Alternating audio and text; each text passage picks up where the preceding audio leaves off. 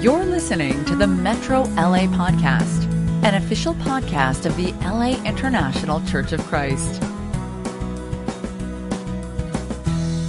Good evening. Aloha. Buenos noches. Welcome to Metro Vision Studios. My name is Rhys Kia'aina. Uh, I want to thank you so much for your time and attention and joining us for midweek service tonight. I would like to be the first to present to you Mr. and, and Michele Andrade. They were just recently married last week and uh, congratulations to them. Uh, they're currently the last of all the, the marriages and the weddings that have gone on so far during COVID-19. Uh, big congratulations to them. So encouraging. We are in week eight of isolation right now. And uh, I want to ask the question: How are you doing in in in week eight of isolation? I know there's anxiety, fear, but there's a lot of things that God is doing that is very encouraging as well. Let's be disciplined. Let's keep practicing social distancing. Let's uh, wear our masks. Let's practice personal hygiene. We've been doing a series entitled Seeing Life from God's View, and I hope it's been very encouraging to you in your faith uh, looking to get a 30,000 foot perspective because sometimes we, it's easy in crisis to have tunnel vision and we want to have a larger perspective so that we can actually see clearly. Here are the four lessons that we have done so far. Uh, finding God's plan in the midst of crisis, focusing on the eternal, to be joyful in crisis, looking for the good, in the challenges of crisis. And then last week we did a lesson called realizing you are made for such a time as this. And I hope you were very encouraged by last week's lesson to build your self-esteem and build your faith so that we can continue to be doing what God is calling us to do. Our lesson tonight is entitled this is realizing now is the time for action. Realizing now is the time for action. In Colossians chapter one, just look at your screen. Uh, Paul says, we always thank God, the Father of our Lord Jesus Christ, when we pray for you because we have heard of your faith in Christ Jesus and of the love you have for all God's people. The faith and love that spring from the hope stored up for you in heaven and about which you have already heard in the true message of the gospel that has come to you. In the same way, the gospel is bearing fruit and growing throughout the whole world, just as it has been doing among you since the day you heard it and truly understood God's grace. You know, one of the things Paul talks about, about this passage here is that he heard of the Colossian disciples' faith and love. Faith and love are tangible. It could be seen. It could be heard. It could be felt. And in this church here, all over the world, the gospel was bearing fruit and, and going throughout the whole world. Now here's a question I have for you this evening that I'd like you to uh, consider and think about is how did the early Christians spread the gospel worldwide with less money, less resources, less support, and certainly less technology than we have today? I mean, think about that question. How is it that the gospel was spread throughout the whole world with less of everything? And uh, what we're going to be talking about today is just that. And it's what it says in this chapter right here in chapter one. It was their faith and it was their love. You know, there's a book called The Rise of Christianity. And this book is about how the message of Jesus was spread, spread throughout the world in the first four centuries of its existence. And do you know how the gospel spread though? Uh, this may shock you. This might surprise you how the gospel spread. And there's two ways the gospel spread throughout the whole world. And it's this right here. It's through persecution and through pandemic. Is that what you were thinking this evening? Is that the gospel spread throughout the whole known world through persecution and through pandemics. I know when I was doing my research for this lesson, I was very surprised by this. Is that I'm not saying that God is the one that caused the persecution or caused the pandemics. Life happens, right? And in the midst of different crisis and tragedies, these two uh, ways, if you will, persecution and pandemics is the catalyst, perhaps, that launched Christianity and moved them forward, and the gospel was spread throughout the world by how the disciples responded to it. You know, Charles Swindoll has this quote here. It says, "Life is 10% what happens to you, and 90% how you react to it. Isn't that true? I mean, we are always going to have trials take place in our life. It's happening. It's coming. If you haven't had a trial this year, it's gonna, it's coming. Things just happen in life. Persecution happened in the first century. Pandemics happened in the first century. Difficult times come to every single Christian. And out of that, whatever is coming your way, 90% is how we handle it, how we respond to it, how we react to it. And that's what our lesson is going to be about tonight. Often, you know, in God's world, he sees things much differently than we do. And when disruption happens, we have an opportunity to look at the world a little differently because of that disruption. His thoughts are certainly higher than our thoughts, certainly purer than our thoughts. His ways are much more unconventional than conventional. And I hope tonight will encourage you as we go through this lesson about the early Christians. And so one of the first things that happened to the early disciples, they, they were faced with tremendous, tremendous persecution. And I want to go through a story with you in Jerusalem.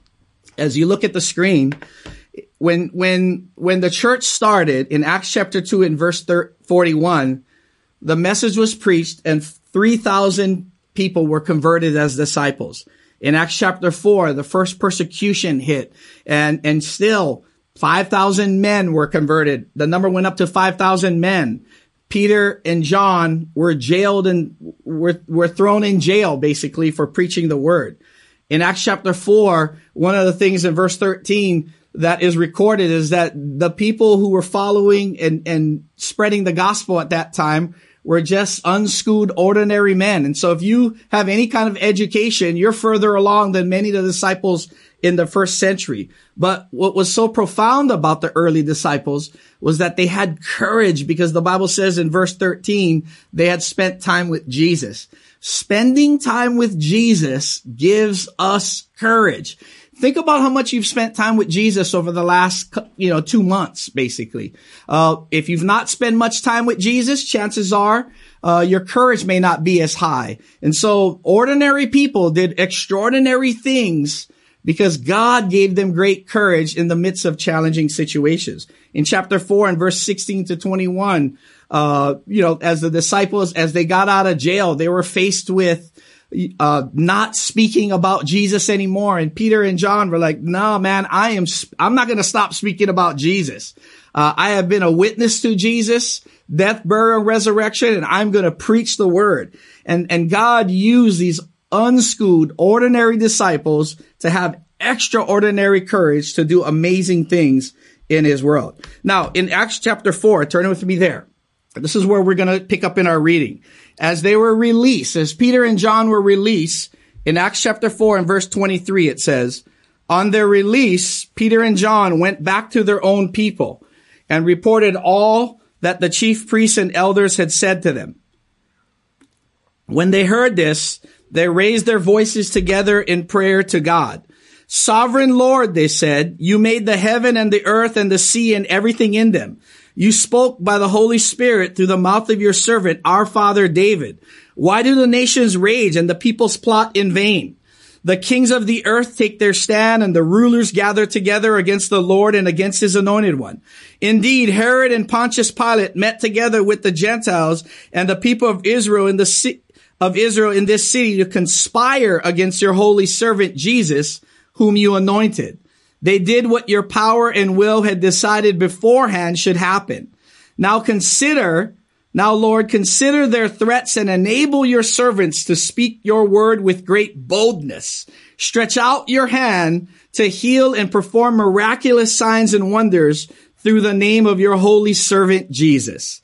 After they prayed, the place where they were meeting was shaken and they were all filled with the Holy Spirit and spoke the word of God boldly. You know, as, as, as we look into the book of Acts in chapter four, as persecution hit, Peter and John were jailed. They were thrown in prison. God worked it so that they would get out of prison. They went back to their fellowship. They shared the news.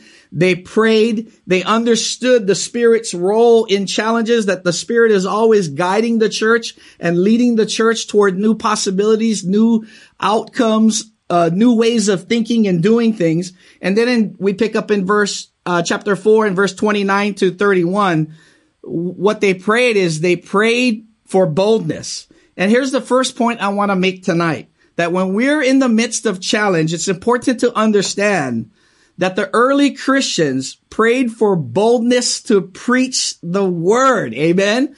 They, they prayed for boldness to preach. What they did not pray for is for God to take away the persecution. You know, I'm such a wimp sometimes because when I'm in the midst of hardship, often I pray immediately the first thing, God, take this away from me without realizing God may be trying to grow my faith. God may be trying to deepen me to, to help me to get to the next level spiritually.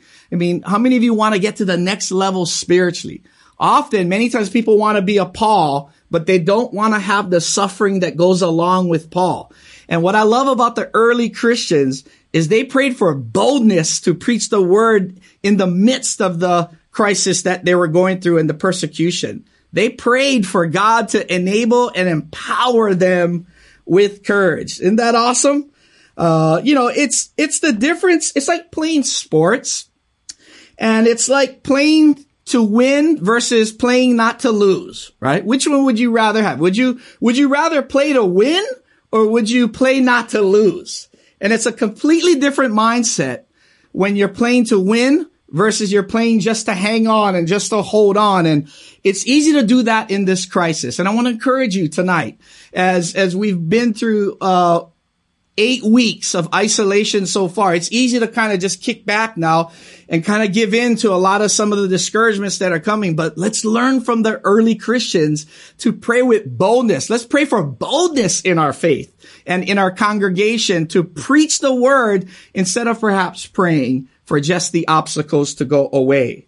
Because there's faith to be learned in this. There's new ways of thinking and doing things that we're going to learn as we pray to be enabled and empowered with courage to do some great things for God. Amen. So look at how the early Christians responded to persecution. The second thing I want to talk about is Christianity and pandemics. You know, pandemics have been, as I was doing my own Bible study in this, I didn't realize that pandemics were all throughout history.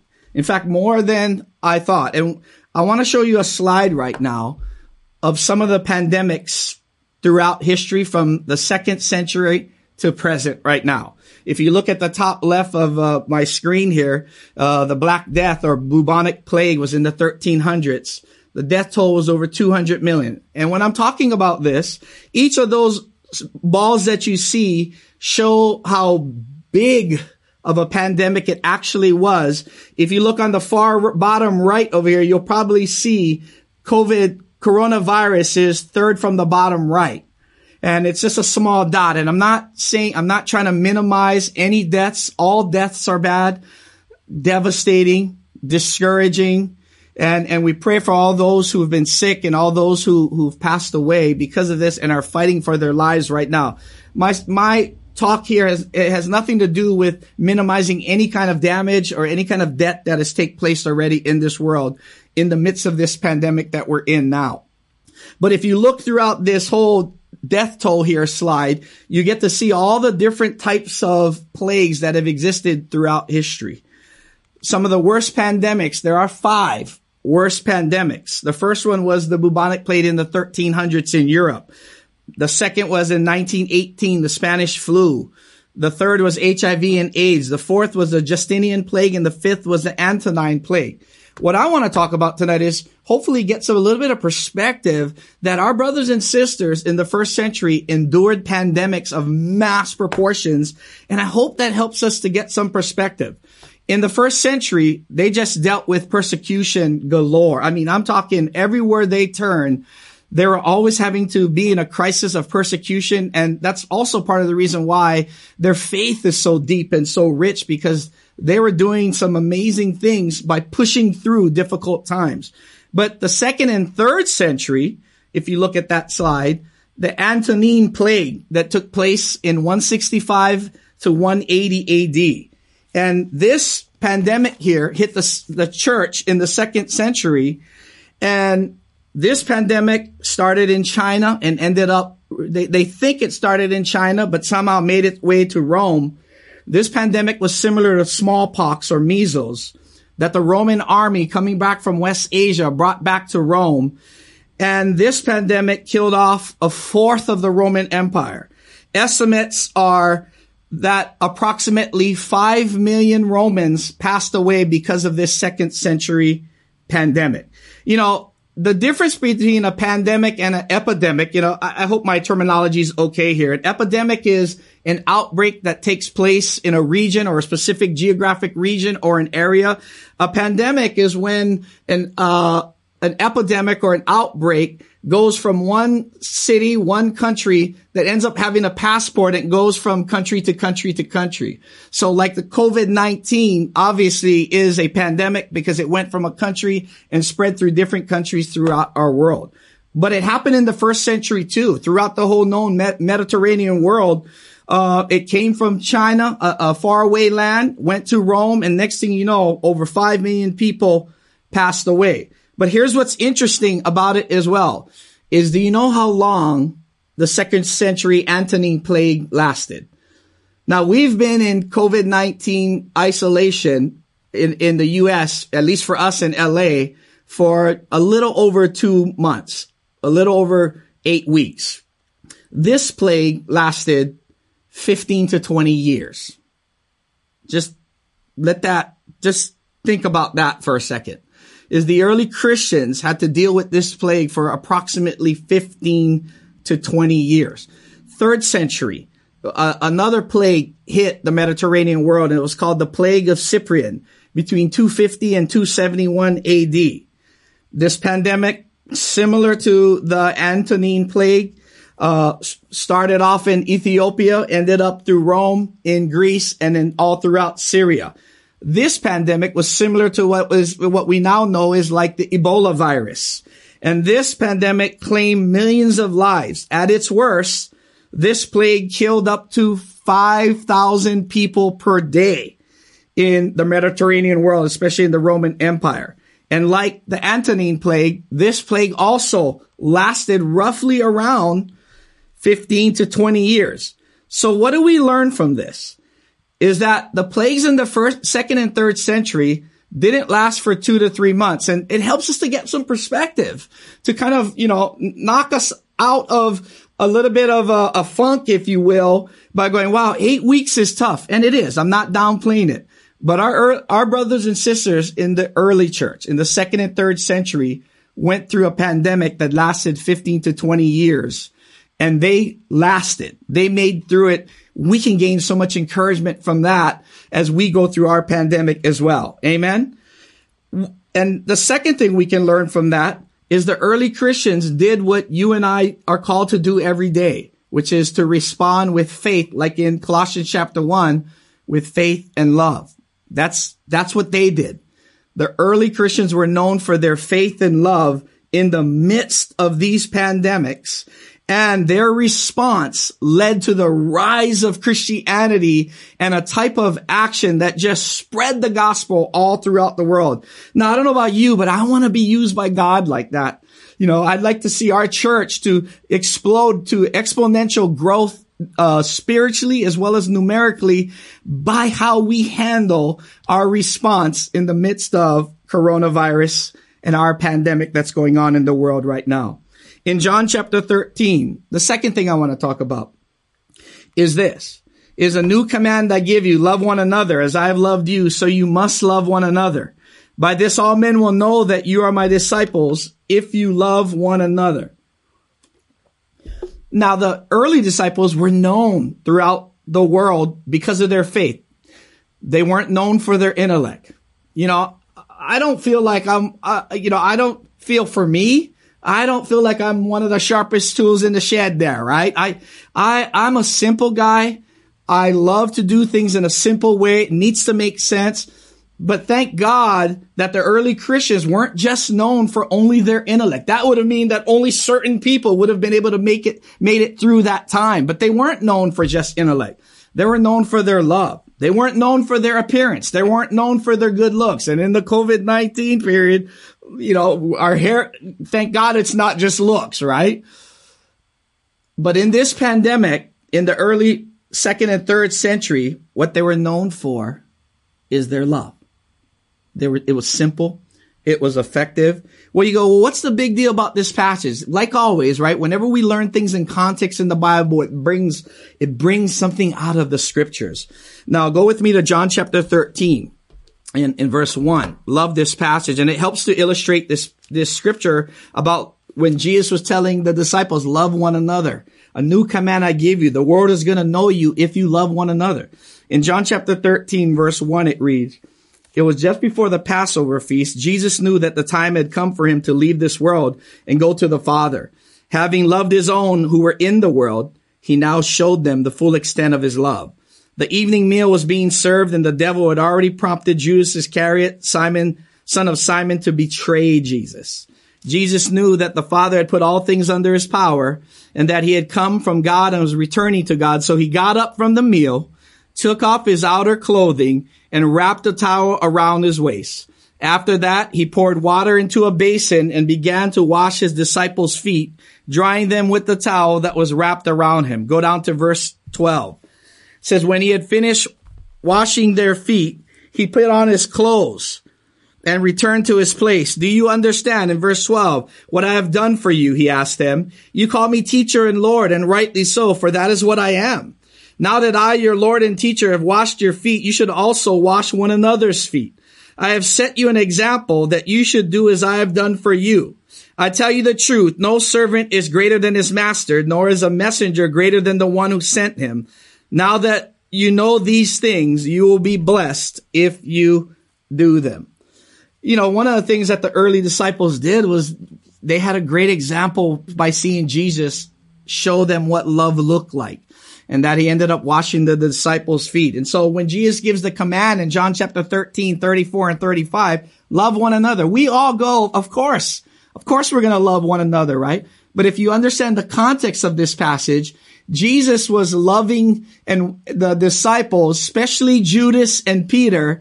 He was washing the feet of Judas and Peter who would betray him, sell him for 30 silver coins, and Peter would go, I don't even know Jesus. Now, would you wash those guys' feet? That's what this passage is. That's the context of this passage. I mean, for me, I'd be like, man, you know, jeez. I don't know.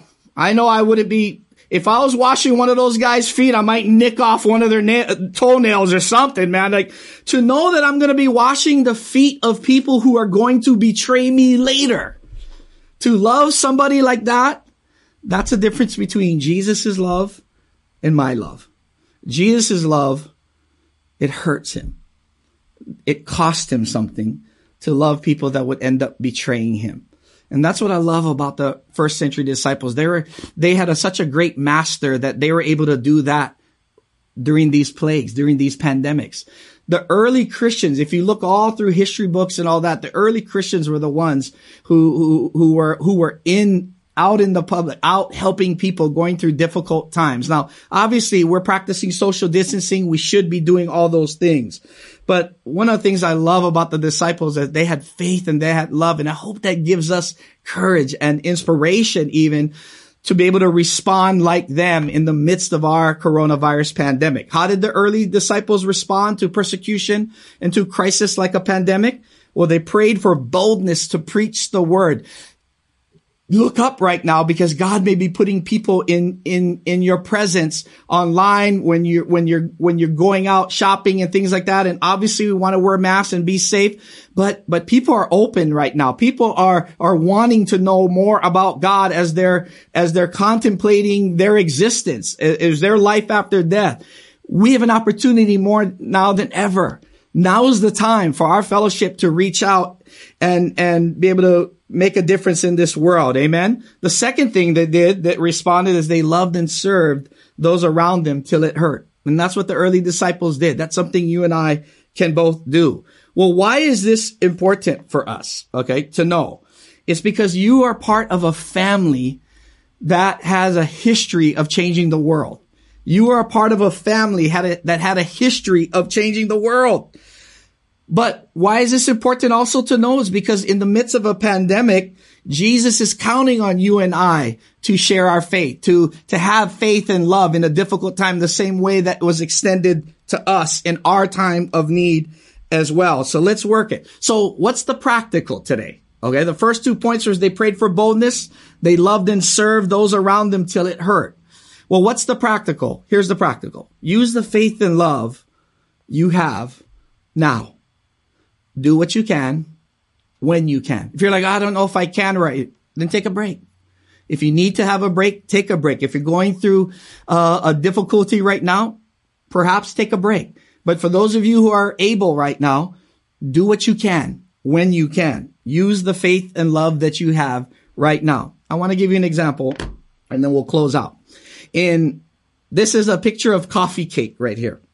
And this past week, Montel our good old proverbial usher, good old Montel Johnson, gave Robert and I each a coffee cake to just to encourage us.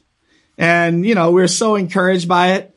But here's what makes this coffee cake so special to me is two weeks prior, two to three weeks prior, Montel lost his job and he was running low on money and he needed to go to the food bank to go get food. And I believe he got some food. But here's a guy who is trying to encourage me and Robert when he has needs. That moves my heart you know, I, I, I caught wind of it. I was like, bro, you don't have to. And he's like, Rhys, can you just be quiet for a minute and just accept the coffee cake I gave you? I love you. I wanted to encourage you and Robert. You guys do a lot. Thank you so much. I go, Montel, let me, you, you don't have to, he, just be quiet and just say thank you, bro. And I, I got discipled in it. I said, thank you. But that's what I'm talking about. That's faith and that's love. That in this time of need right now, if we can just extend a little bit of faith and a little bit of love, it makes all the difference in the world. Thank you, Montel. I know, Montel, you're going to probably get 10, 15 coffee cakes after this, my friend, but I appreciate it. And that's what faith and love, it's tangible. You, you could see it. You could hear it. You could feel it. The early Christians' faith and love were tangible. You know, a couple weeks ago, I want to let you know just the story of what God is doing in our fellowship and then I'll close out is this is a picture of Robert doing a leaders meeting in February. And in February, this meeting was with all of our leaders in Metro LA talking about building our church. And I want to show you our story of glory, if you will, how God has been moving in our fellowship. And he talked about these seven keys to a healthy church in the 21st century. Having great worship, community service, mission being mission minded, next gen orient, like raising up the next generation, strong small groups, a strong Spanish ministry, excellent web presence. And this is what we talked about in February. And I want to share you our story today where for a while, man, we, we were having a difficult time in our fellowship and our metro story is God reaching out to us and, and look at what's happening in our fellowship now, worship. Do you think our worship has changed? Absolutely. Our worship has gotten, I mean, you know, they had cool in the gang. We got keys in the gang right now, right? James and Latanya Keys have been working with our, group of people to really help build our fellowship. Jerry Downing's been in charge of our community service as a congregation. We were doing some things early on and then next thing you know, COVID-19 hit. So we'll probably get back to doing more things there. We're, we're trying to get mission minded. If anything, we could be a little bit more mission minded. We're working on our next generation focus of raising up our youth our small groups. Almost everyone's in a small group right now. It's been super encouraging. We have a Spanish ministry that people from, you know, Robert's been having different Spanish speakers from around the world speak to our Spanish ministry because we want to have a strong Spanish ministry and we have a strong, we're working on having a strong Spanish ministry of disciples doing amazing things for God. We wanted to have a web presence. We have a web presence. Last Sunday, yeah, a congregational Sunday, we had over 850 views, I believe, which means we probably could have, may have had almost a thousand people tuning in, watching our congregational service just on the Metro LA live stream. I mean, God is doing some amazing, amazing things. And so I want to encourage you tonight, you know, that a little bit of faith and a little bit of love with God goes a long way. You know, the only nece- only thing necessary for the triumph of evil is for good men to do nothing. The worst thing that can happen is to do nothing. But if you do something small, God can do miracles through that small faith and love. Here's what you can take a picture of this of what you can do in your discussion groups tonight is pray as a group for boldness. Pray for boldness as a group that our group would learn to be bold, not individual. Our group would learn to be bold in speaking the word of God. Another question is, how has someone shown love to you in the Christian life? Amen. To remember that love has been shown to us and let's express that in our groups. And third is, what is the Spirit calling you to be or do in the COVID-19 crisis?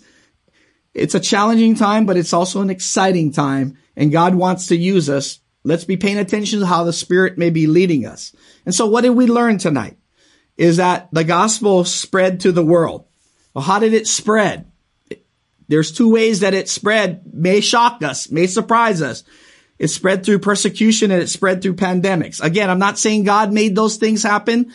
Life happens. And yet how the disciples responded to those, to the persecution as well as to the pandemic. Well, how did they respond?